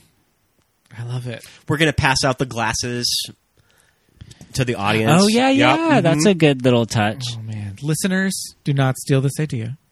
Oh yes, Everyone out let's, this is there, copyrighted This is a already. secret. But like I said, I think this has been adapted to the stage, but I don't think it's a musical. Not a musical. Maybe they did one of Richard those. Kelly, if you're listening, I mean, call, call us. contact us. Yeah. Uh, maybe they did one of those um, unauthorized musical parodies, but At like the Rockwell. you know how we feel yeah. about those. Yeah. But um, man, do I mean? Do we have uh, like you said? Do we have anything else to before we I wrap think- it up? I, I think we've really like spoken our mind. I mean, it's Set our like this piece. is like the ultimate movie about outsiders, and we Yeah. all feel like an outsider. we do. maybe you two do. Just kidding. yeah, I yeah I agree. I mean this this it definitely has lasted twenty years Yeah. like for a purpose. You know. Oh yeah. Um, So it's and it's kind of a legit cult classic that It Yeah, is. It's a like cult they were classic. not out to make a cult movie, but it just sort of found its audience with home video. Like all great cult movies that don't do that well theatrically, Mm-hmm. they're not really liked critically, and audiences just kind of find them. Did, wait, did we talk about how Seth Rogen's in it? yeah, A little And his bit, first and his first line of dialogue is "I like your boobs." yeah. Well, that's, Oh, that's very. funny. That's Yep. probably how Apatow like. found it. Oh man, is this uh, before or after Freaks and Geeks? I think it's right after. wow. oh. Okay, makes sense. Interesting. 'Cause I think Freaks and Geeks was ninety nine and two thousand. Oh, okay, okay, sounds good. Well, yeah, there's a lot of uh, fresh faces in this movie. There and a lot of people that went on to like Ah. Yeah, storied careers. yeah, definitely. Um, but yeah, we de- we definitely recommend going out, looking this movie up. It's not on anything streaming right now. It's on Tubi. That's on how I Tubi. watched it. You There haven't you viewed go. commercials. I don't mind it. Have you know? I mean, we've just sort of caught on the Tubi. Love Tubi. Um, we've been Mm-hmm. Tubi watching. too. We've been watching Recently. old. Uh, we, we've been watching the girls next door on. I feel Tubi. like there it's gonna go away soon. Like we need to embrace it. Th- Yeah. How do they clear all the, that mu- those Yeah. music rights and have I like Well, I think like something like Pluto, I think is just owned by Paramount Plus. Sure. It's all the same shit that's on Paramount Plus. is on but Pluto. Tubi has like I'm watching like Angel, Angel Two, Angel Three. I'm watching stuff that's like hard to find. Like, do major studios know that it's streaming there? Yeah, yeah, that- well, that's the. Th- I mean, the studios now are so like. Uh, I mean, no one's in charge, and like they're sending out like if, uh, they're sending cuts to the streaming services of like I've seen like Back to the Future Two was like the TV Oh version that they, that was on. You know what I mean? Like they just aren't paying any attention to their libraries that are if something's more than like ten years old, they don't They care. don't care. Yeah. Well, go out and download Tubi while you still can, kids. Tubi. It's a free download on uh, on, on any of your uh, tablets, mobile devices, and uh, you can uh, you can watch Donnie Darko with limited commercials. yeah. And we're gonna have a fun October. Yes. we have some great movies planned. Indeed, yes, indeed. So thank you for sticking with us, um, Mike. This has been a lot of fun. Always, I a always love when Mm-hmm. you come on. pleasure. I love it. You're my favorite. Invite me back, please. We'll get to will. welcome home Roxy Carmichael Oh, Uh, eventually. when on we this do show. that one, I might like we need a box of tissues. Oh, man. I'm gonna it's gonna get emotional and raw. If you thought that diarrhea story was too much, if we start talking about Roxy Carmichael, All right. but I Well- am I am in the Halloween spirit. I'm in the fall spirit, Sweet. and I think that this film is what really kicked it off for me. I feel like Halloween season started today for me. Absolutely. I've been really wanting to get a pumpkin lately, but it, I feel like it's too early. Nope. We had our We uh, have our pumpkin patch out at work. and we had our pumpkin spice uh, pumpkin foam cold brews. Uh, The pumpkin cream cold brews. Those yeah. are really Do you good. have a cinnamon broom? Oh no, I've never had that. think The So- cinnamon brooms that they sell. Oh, sure, sure, sure, yeah. broom, You yeah. can Cinnamon broom. Their, ah. their, their aroma is all over. Okay. TJ's right Where- now. I need to. I'm good. You should bring us. I cinnamon usually broom home. don't buy the cinnamon brooms. We never but buy I, Oh, I I, cinnamon love brooms. always Yeah. go cinnamon uh, brooms. last year. I went all out uh, with, with with our porch just because we were stuck inside Yeah. Right. all October. So I really decorated our porch. Yeah. Yeah. So I'll I'll walk down to the ninety nine cent store and get some. And get ladies some and gentlemen uh, listening, I will be posting pictures of my mother's Halloween decorations that she just put up today on Instagram and Facebook. they look really good. They look great as always. she always goes all out with Aw, those decorations. Mom. So we'll be there on uh, this Sunday to check them out in person. But I might just post, I might repost her Instagram post. But yeah, this has been a lot of fun. We'll definitely have you on for something else. Roxy Carmichael, we will wear our unlaced Doc Martens, And eat Ferrero. Well, the, Ferrero Rocher, Yeah, I can't say it. Ferrero Rocher, Ferrero Rocher. and we'll all wear vintage pink cocktail dresses Yes. while we're doing it. But um, all right, man, thanks for coming out. This was so much fun.